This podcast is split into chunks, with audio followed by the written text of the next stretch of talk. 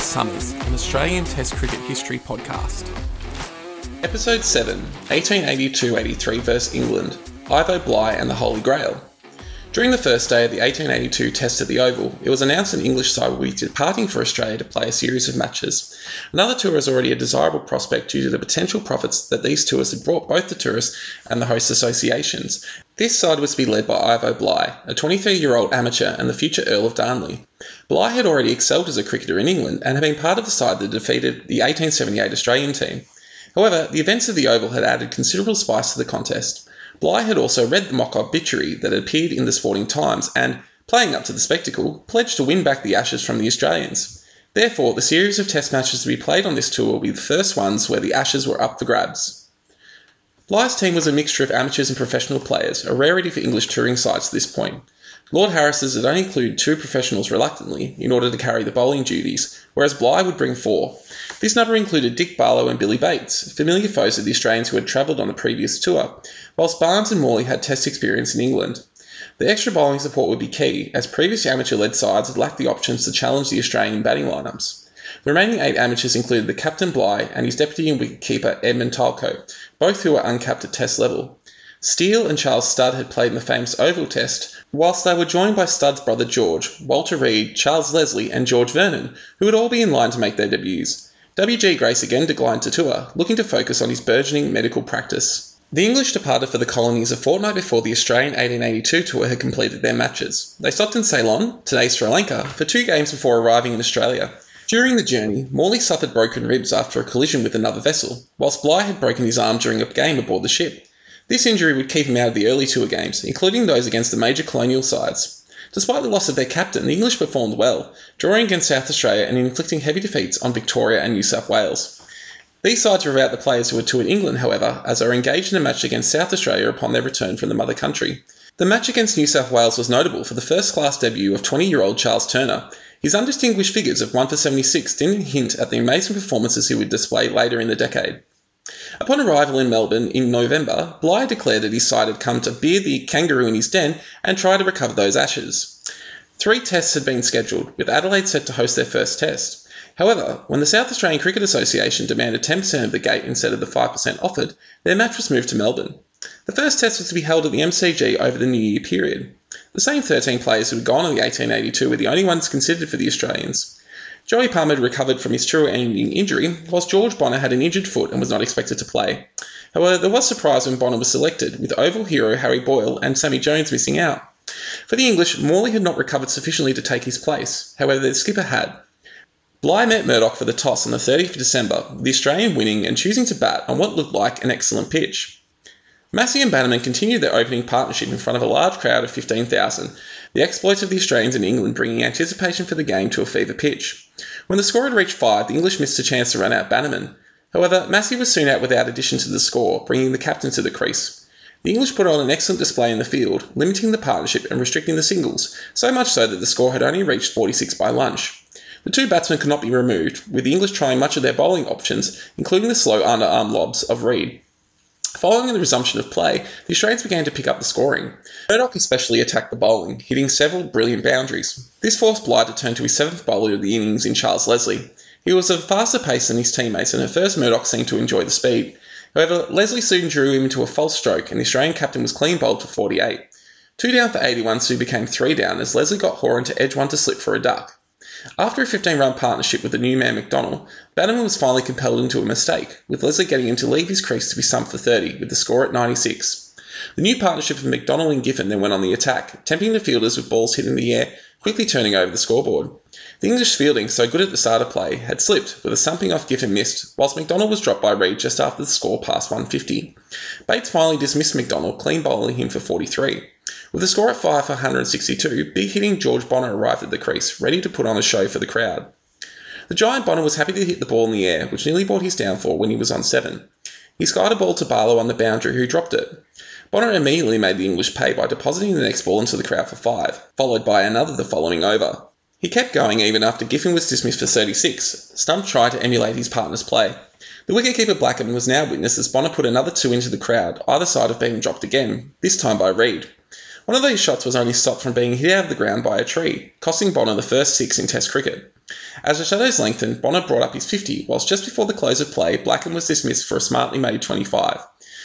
Bonnor ended the day undefeated at 60, with the Australians well placed at 7 for 258. The Sunday rest day saw showers hit the uncovered pitch. The weather hadn't improved Monday morning, but the sun was out by the time play recommenced, the drying pitch being more difficult for batting. Despite the rain, 20,000 people packed into the ground, hopeful of more fireworks from Bonnor. He didn't offer another opportunity for a crowd catch, but he would take his score on to 85 before he was the last out, caught in the slips. The Australians had made a score of 291, but given the nature of the pitch, it was likely this would be a difficult challenge for the English to meet. Spofforth and Palmer would open the bowling, whilst the English captain would open the batting with Barlow. Bligh's lack of match practice would show, as he was soon bowled by Palmer for a duck.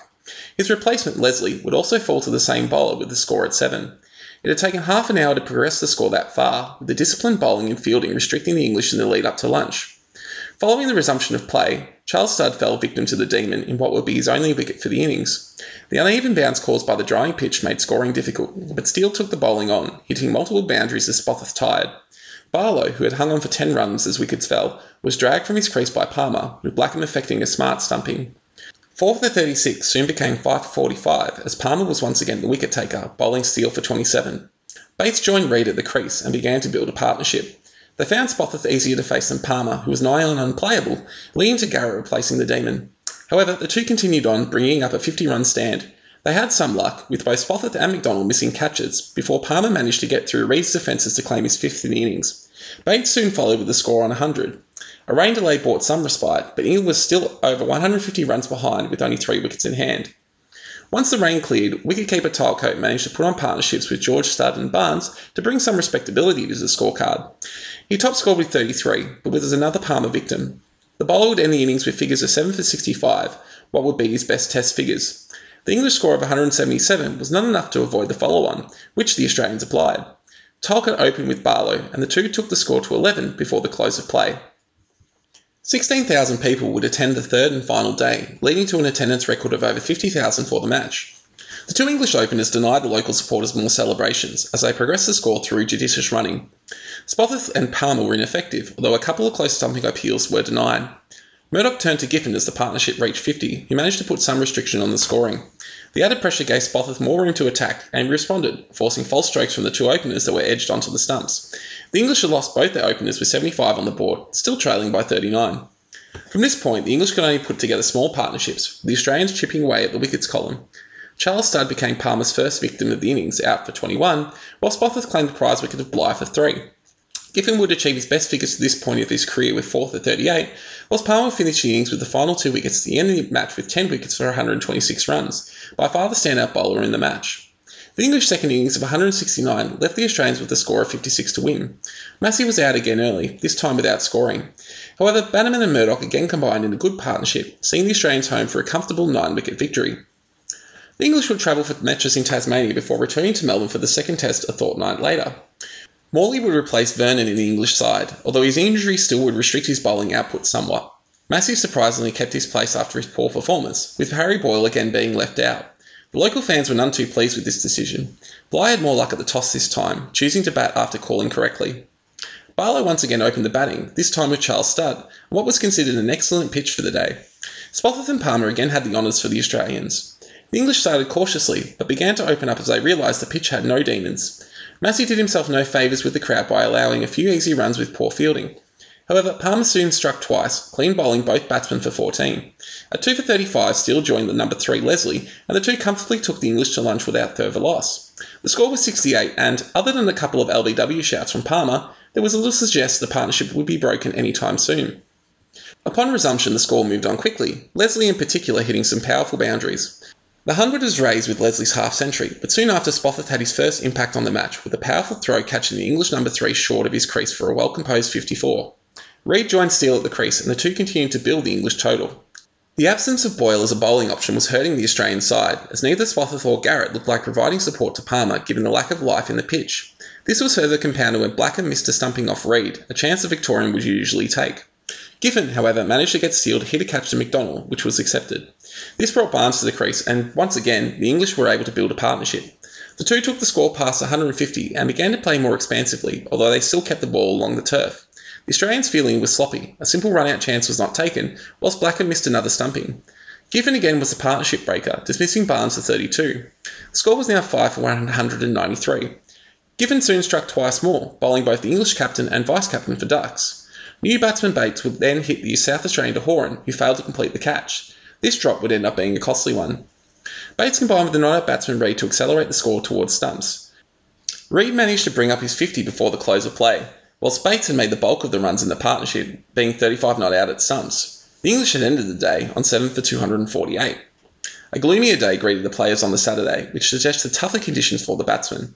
Read and Bates showed no sign of the increased difficulty, handling the two best bowlers from the previous day, Giffen and Palmer, with ease. With no signs of a wicket, Palmer swapped ends and managed to tempt Bates into trying to clear the rope soon after bringing up his 50, with Horan somewhat making up for his drop the previous day. Palmer would soon wrap up the innings, having Read caught and bowled for an excellent 75, the top score of the innings whilst his dismissal of George Studd would be his fifth for the innings, carrying on his superb form from the previous match. Giffen had also taken four on the English total of 294. The inability of Spofforth to be a threat on the pitch had contributed to the difficulty the Australians had in breaking partnerships. Massie and Bannerman again opened for the Australians, and the two relived the efforts at the Oval, with Massie providing a dashing knock full of boundaries, hitting two in the first over, whilst the Stonewaller defended grimly. The innings had only been going for 15 minutes when lunch arrived, yet the Australians were already on 30 runs. Due to illness, Bligh was unable to take the field following the break, and Tylecote took charge, changing the ends the opening bowlers were operating from. This somewhat slowed the scoring and created pressure on the batsmen, almost leading to Massie being run out. Soon after the 50 partnership was raised, Massie was dismissed, bowled by Barlow with the score at 56. He'd scored 43 runs in 40 minutes with 7 boundaries, but the tone he had set was not carried forward by his teammates. Murdoch joined Bannerman and the scoring rate slowed to a trickle. The bowlers were diligent and the batsmen unwilling to take too many risks. Barlow managed to create a difficult chance off Murdoch, but Steel put down a catch at point. The partnership had gone on for over an hour when Bates was able to breach the dour defence of Bannerman, bowling him for 14. This opening at 2 for 76 would lead to a steep Australian collapse. Newman Horan drove three, but was out caught and bowled by Barnes trying to repeat the shot. This brought McDonnell to the crease, but he was out for the same amount as Horan, this time bowled by Bates. The quick fall of wickets only increased, with both Giffen and Bonnor out for Golden Ducks, giving Bates a hat trick, the first by an Englishman in Test cricket. Blackham came and went for five. The Australians were now 7 for 85, having lost 6 for 9 since the dismissal of Bannerman. Murdoch was resolute and would maintain his wicket throughout. However, Bates continued to weave a web amongst the Australian batsmen, and despite small contributions from Garrett and Palmer, the Australians would end up being bowled out for 114, with Murdoch not out 19. Bates' round arm off breaks had seen him take 7 for 28, including the hat trick, with most of the Australians having no answer for him. Trailing by 180, the home side was asked to follow on. In an effort to get through the end of the day and hopefully have better batting conditions following the rest day, Murdoch and Bannerman, the two most secure batsmen first time around, opened the innings. Murdoch looked to rotate the strike, whilst Bannerman again played the anchor role. Murdoch had taken his score to 17 when Bates finally managed to penetrate his defences, clipping the top of the stumps. Blackham came to the crease and the two batsmen managed to see the Australians through to stumps with a score at 1 for 28, still over 150 runs from making the English bat again. Following the rest day, the Australians returned to the crease and immediately lost Blackham without a run being added, being bowled by Barlow. This brought Bonnor to the crease, who proceeded to bat in his usual style. He was particularly harsh on Bates, the main wicket taker in the first innings, hitting him twice into the crowd, forcing Bates to be replaced in the attack. Bonnor would hit another shot into the crowd before finally trying one too many times, being caught by Morley on the boundary off Barlow for 34, the dominant partner in his 38 run partnership with Bannerman. The overhand held up his end well, but with Bonnor out of the attack, Bates was able to return and put the squeeze on, finally dismissing Bannerman for 17. Horan, McDonnell, Giffen, and Massie would all go on to reach double figures, but couldn't get past 20, meaning wickets were falling regularly. Bates brought up his second five for in the innings, where he had Giffen caught at 8 for 132. Garrett was then caught on the boundary, despite the efforts of the crowd to put off the catcher Barnes, whilst last man Spofforth hit out before Bates claimed his seventh wicket of the innings. The Australians had been dismissed for 153, 27 short of making the English bat again. It was the first time the Australians had lost a test match by an innings. The turnaround from the first test was stark. Bligh had managed to return to the field for the final day and had marshalled his players well, not letting the Australians develop any substantial partnerships. The outstanding player was Bates, with the Yorkshireman finishing the match with figures of 14 for 102, including a hat trick. This combined with his score of 55 in the first innings made him the first player in Test history to score a half century and take 10 wickets in a match. There was little time to savour the victory, however, as the two sides had to make their way to Sydney for the deciding Test match, which was to start only four days later. With the series tied at 1 1, Sydney was buzzing with anticipation regarding the match. Sammy Jones had trained well and was expected he would come into the Australian side along with Boyle in place of Horan and Garrett. But when the coin was tossed on the morning of the 26th, both sides were unchanged. The stands were packed to bursting as Bligh once again called correctly, choosing to bat on a pitch that was expected to deteriorate across the course of the match. Barlow and Charles Studd would again open the batting for England, whilst Giffen and Palmer, the two best bowlers from the Australian side in the last test, opened with the ball, with Spofforth relegated to first change. The two batsmen proceeded to score freely, moving their partnership into the 40s. Neither of the opening bowlers can make much headway, so they were changed to Spofforth and Garrett. Garrett, who had been mostly ineffective in the series and was in danger of being dropped, managed to make the first incision, having Studd caught excellently by Blackham for 21. This was followed soon after by Spofforth ripping in a fast Yorker to new batsman Leslie to dismiss him for a duck. Barlow steadied for a while with Steel and took the side to lunch with England on 67. Upon resumption, however, Garrett slipped one through to Steel's defences, followed closely by two wickets for Spofforth, including Barlow for 28. The English were 5 for 75 and in danger of wasting the best batting conditions the match was likely to have. At this point, Tylecote joined Read at the crease. The two began to play aggressively, being particularly harsh on Garrett, with Tylecote hitting him for successive boundaries. Giffen and Palmer returned to the bowling crease when the English score had reached over 100, but had little impact as the score kept ticking over with irregularity. Tylecote especially was scoring freely behind point, whilst Read took many short singles. Both batsmen each gave a difficult chance before the 100 partnership was brought up, but frustrated the bowling so much that Murdoch had to turn to the part-time options of Bannerman and then McDonnell to try and create an opening. He was rewarded in McDonnell's first over when Tylecote turned a ball to leg and set off for a run. Giffen pounced on the ball and returned it to Blackham, who whipped the bails off before the English batsman could regain his ground. Tylecote made 66 runs and was well applauded by the capacity crowd. The hero of the second test, Bates, then joined Read at the crease on 6 for 191. The Australian hopes of a quick finish to the innings were not immediately met, as the two put on 30 runs before Read was finally dismissed, also for 66, caught on the boundary by Massie trying to hit Bannerman into the crowd. Spofforth then had Bates caught for 17. Following another 20 runs for the ninth wicket, Palmer managed to close the English innings on 247 by taking the final two wickets. Spofforth had demonstrated return to form with 4 for 76, but the Australians were to rue the excellent recovery of the English from a low of 5 for 76. Giffen opened the batting with Bannerman with 20 minutes left of the day's play, with the two seeing them comfortably to stumps at none for 8. Rain would fall overnight, and, combined with overcast conditions, this was seen to be a bad sign for Australia's batting hopes. However, these were the sort of conditions that Alec Bannerman would build his reputation on as an Australian cricketer. Alexander Chalmers Bannerman was born on the 21st of March 1854 in Paddington, New South Wales. Younger brother to fellow Test cricketer Charles by three years, he played much differently to his famous sibling. Where Charles was seen as a dasher, little Alec was an occupier of the crease, more often happier to wear bowlers out through obdurate defence than adventurous stroke play. While this often made him the subject of crowd abuse, it also made him an invaluable member of the sides he played in, particularly in support of hitters such as Hugh Massie and George Bonnor. Bannerman would make his first class debut for New South Wales in 1876 77 against the touring English. It was an inauspicious debut, with him only scoring three. However, he was chosen to join his brother on the 1878 tour before making his Test debut the following Australian season. He would become a fixture of the early Australian Test sides, and his expertise on batting in wet and difficult pitches was about to be put on full display. Despite the poor conditions, 13,000 spectators were on hand to watch the Australian innings resume. Whilst the pitch was at its wettest, the batting would be easiest, so the English found it difficult to make inroads as the Australians played cautiously, only taking the occasional single. Bannerman broke the shackles somewhat with a cut shot for four, whilst two boundaries from Giffen saw the score reach 30. At this point, a change of bowlers brought Bates on, and the drying pitch began to act more spitefully, with some balls spinning up or coming on more quickly to the batsman. Giffen received some luck when Bates failed to take a catch off his own bowling. The two then progressed the score towards lunch break, hitting more boundaries before the players left the ground to enjoy the refreshments at none for 72. Giffen received a second life soon after lunch, being dropped at mid off. However, he could not take advantage of this as the next over he was stumped off the bowling of Bates to 41. The score was 1 for 76 as the captain Murdoch came to the crease. The scoring rate once again slowed, with the batsmen finding survival difficult on the drying pitch. England, however, did not take their chances, with both Bannerman and Murdoch surviving drops before the score reached 100. Upon the score reaching this milestone, a shower came across the ground. After a half an hour of rainfall, the crowd clamoured for the players to return. Murdoch was willing, however, Bligh refused, saying the conditions were still too wet for play. It was not until two hours had passed that the players returned with the English still finding gripping the ball to be difficult. Bannerman took advantage, hitting some strong drives to the boundary, bringing up his 50 in the process. Bannerman was handling the conditions better than Murdoch, which struggled to 17 not out at stumps, whilst the opener was undefeated on 68. The Australians finished the day in a good position of a 1 for 133, but still trailing by 114 runs. The rain resumed following stumps and continued all through the Sunday rest day.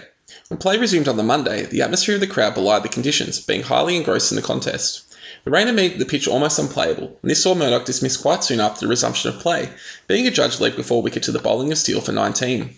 That same over, McDonnell was clean bowled for a duck. Horan joined Bannerman with the score at 140, and the two struck up a partnership. Bannerman was handling the conditions well though, finding the boundaries with regularity, almost as if he was playing on a different pitch to the other batsmen.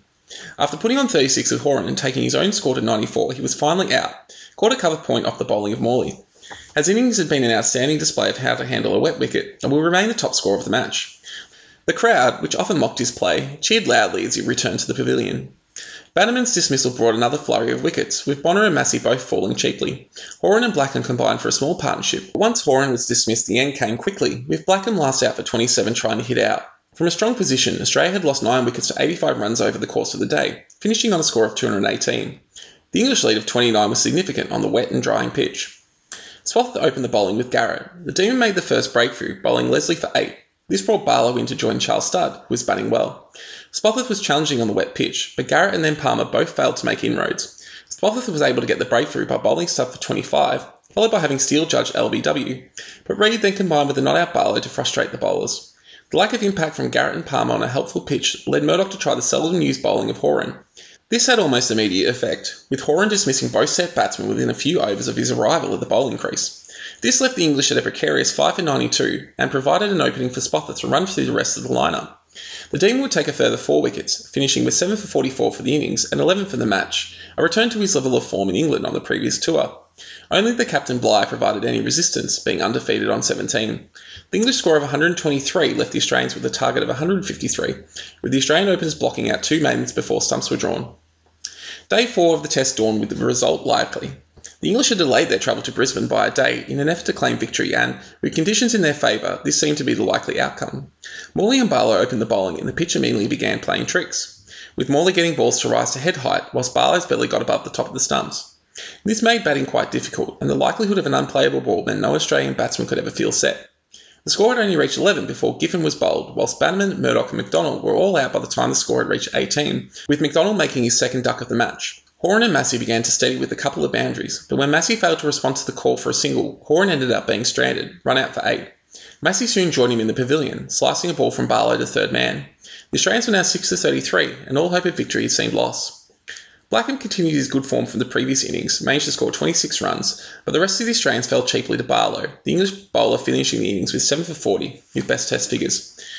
The Australians went down by 69 runs, having been bowled out for 83 in their second innings. The match had finished so quickly that many people arrived after the game was completed expecting it to still be in play. Despite the result, the teams mingled after the match, with each toasting the other's health. Bannerman was awarded a prize of 10 guineas for being the best performed batsman in the match. Bligh was celebrated as having reclaimed the ashes of English cricket, fulfilling the aim to redeem English cricket following the loss at the Oval. The English had won the series 2 1. However, due to the popularity of the tourists and the good spirits with which the two teams had kept, Bligh proposed another game to be held in Sydney upon his side's return from Queensland, which the Australians accepted. Despite the extra test, Bligh would still claim to have already run the series, the results of the three prior tests being counted as the overall result. This test is often listed as part of a separate series, even though it occurred in the same summer.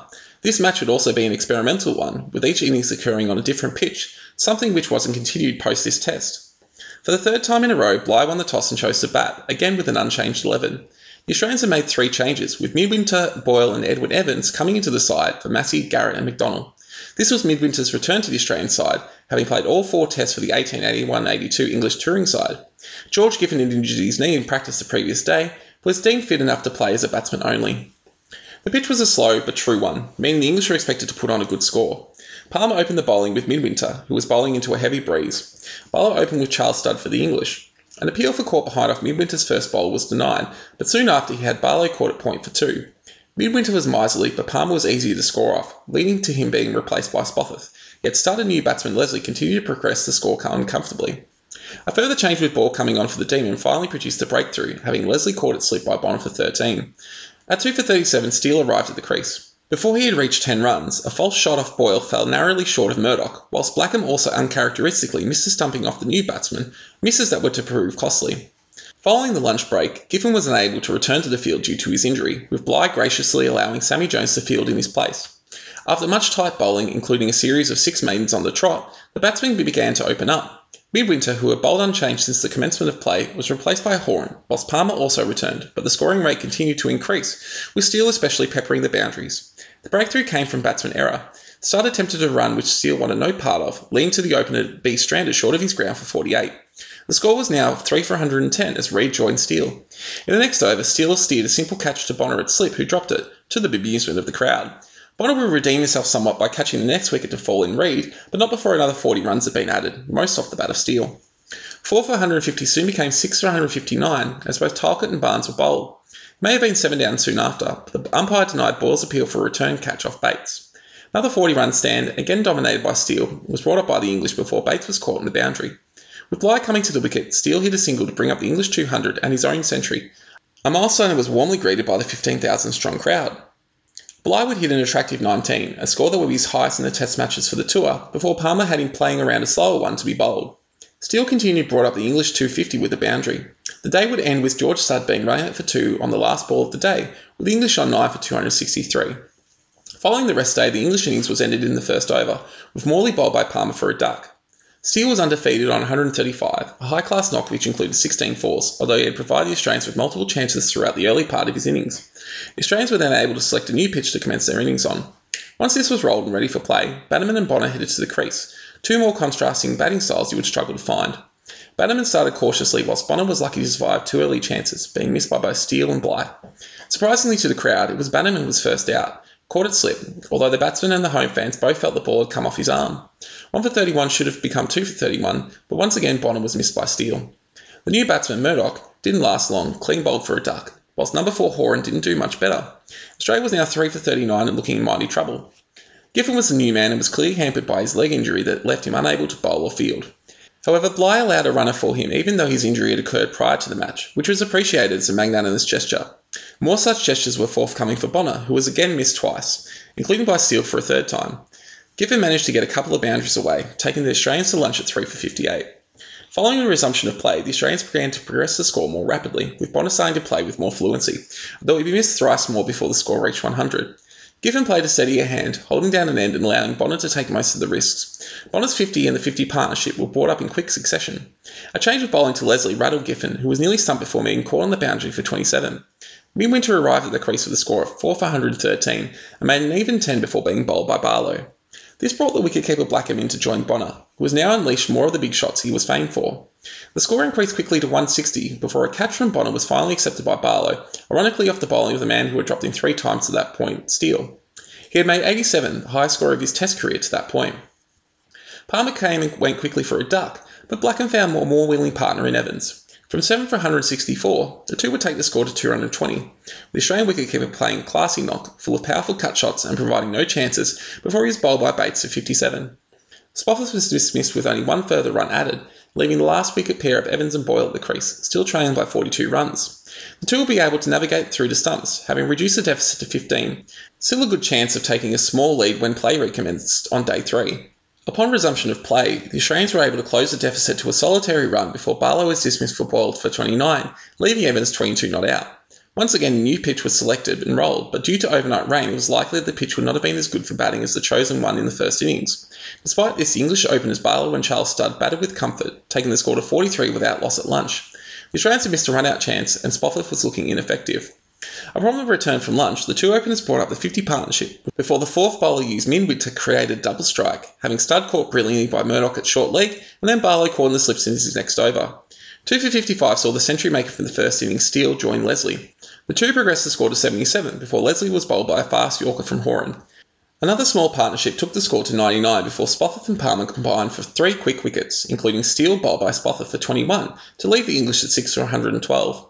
Ivo Bligh made 10 before Horan returned to the bowling crease to have him well caught by Murdoch low down. Barnes combined with Bates to put on 41, but when Boyle had Barnes caught and bowled for 20, the end would come quickly, with the English being dismissed for 197, Bates being undefeated on 48. All five Australian bowlers had contributed, with each taking two wickets. This brought a close to the day's play, with the Australians being left with 199 to chase on the final day. Once again, a new pitch was rolled for the final innings of the match. Forecast overnight rain failed to materialise, and 10,000 spectators arrived to witness the conclusion. Bannerman opened with Murdoch this time, and the two took a cautious approach, with Bligh placing excellent fields that made scoring difficult.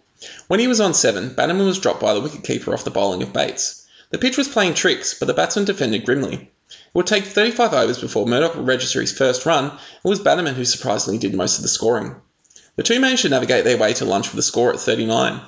Upon the resumption, a fast rising ball from Bates caught the edge of Murdoch's back and was caught in the slips to 17. Bonnor arrived and tried playing in his usual way, but did not have the same luck as in the first innings, with the first chance he offered being taken. Hall was then immediately out for a duck, leaving the Australians at 3 for 51. Giffen, once again with Murdoch running for him due to his injury, then combined with Bannerman, who was now finding batting more comfortable. The opening batsman set to the bowling, being particularly strong on their drive and bringing up his half century. As the score reached 107, a bowling change immediately brought about his downfall, as he cut Charles Studd's first ball to point, where he was well caught by Bligh for 63. The opening for the English was short lived, however, as Blackham continued his good form from the first innings, combining with Giffen to put on another 55 runs before Giffen was lured from his crease to be stumped for 32. Evans was then out for a duck, but Midwinter would hold up his end well whilst Blackham did the majority of the run scoring to take the Australians to the target score with four wickets in hand. Blackham had finished on 58 not out and was well applauded for his excellent batting efforts across the two innings. The series had finished at 2 all, which was seen by all as a fair reflection of the quality of the two sides, although Bligh still claimed victory overall due to their 2 1 lead in the originally scheduled matches. There was talk of a fifth and deciding match against the combined Australian side, but the tourists had already confirmed a match against Victoria, scuttling these plans. Following the final tour matches, the English side continued to be toured and faded by the locals. On one such occasion in Rupertswood, Victoria, the host presented Bligh a little urn and a red velvet bag, which was said to contain the ashes of English cricket, with which he could return to England with as proof of his success. Bligh appreciated the gesture and also appreciated one of the women who had presented him with it, as Florence Morphy, who had taken part in handing over the urn, would later become his wife. The urn would stay as property of the Blighs until Ivo's death in 1929, where it would be handed over to the MCC for display. A sad postscript to this series was the fate of Fred Morley. He had been one of the fastest bowlers in England in his prime, but he had never been able to display these skills on this tour due to the injuries suffered on the boat ride over. Upon his return to England, he only managed to play two first class games in the next season. He became a recluse, shut up in his home, and would die in September 1884. He had taken over a thousand first class wickets at 13 in his career, a sad loss for English cricket. Despite Bligh retaining the Ashes and bringing it to England, they were not immediately adopted as a trophy between the two sides. It would be another 10 years before a book detailing the early years of Test cricket would revive the name as a description of the contest between the two sides. It would take another decade following that before Plum Warner, leader of the 1993 04 side, would explicitly return to the Ashes ideology. It was mainly through his actions and the fact that he titled his book How We Recovered the Ashes that would enshrine the name as the key focus for Test battles between the two teams in the 120 years since. This series would also mark a turning point in Australian cricket. Up until this stage, the players had mostly been united by a single purpose, whilst the English were distracted by the county game and the disputes between amateurs and professionals. Up to and including the 1882 tour, in the nine tests played, the Australians had won five and only lost two. However, as disputes between the players and the controlling boards arose, the results of the Australian sides would dip. After this series, the next 19 tests played would only see 3 won by the Australians, a marked shift in the balance between the two sides. Thank you for listening. New episodes of Endless Summers will be released fortnightly. Please subscribe to be notified of new releases. You can also follow us on Twitter at pod underscore endless, and you can email us at endlesssummerpod at gmail.com.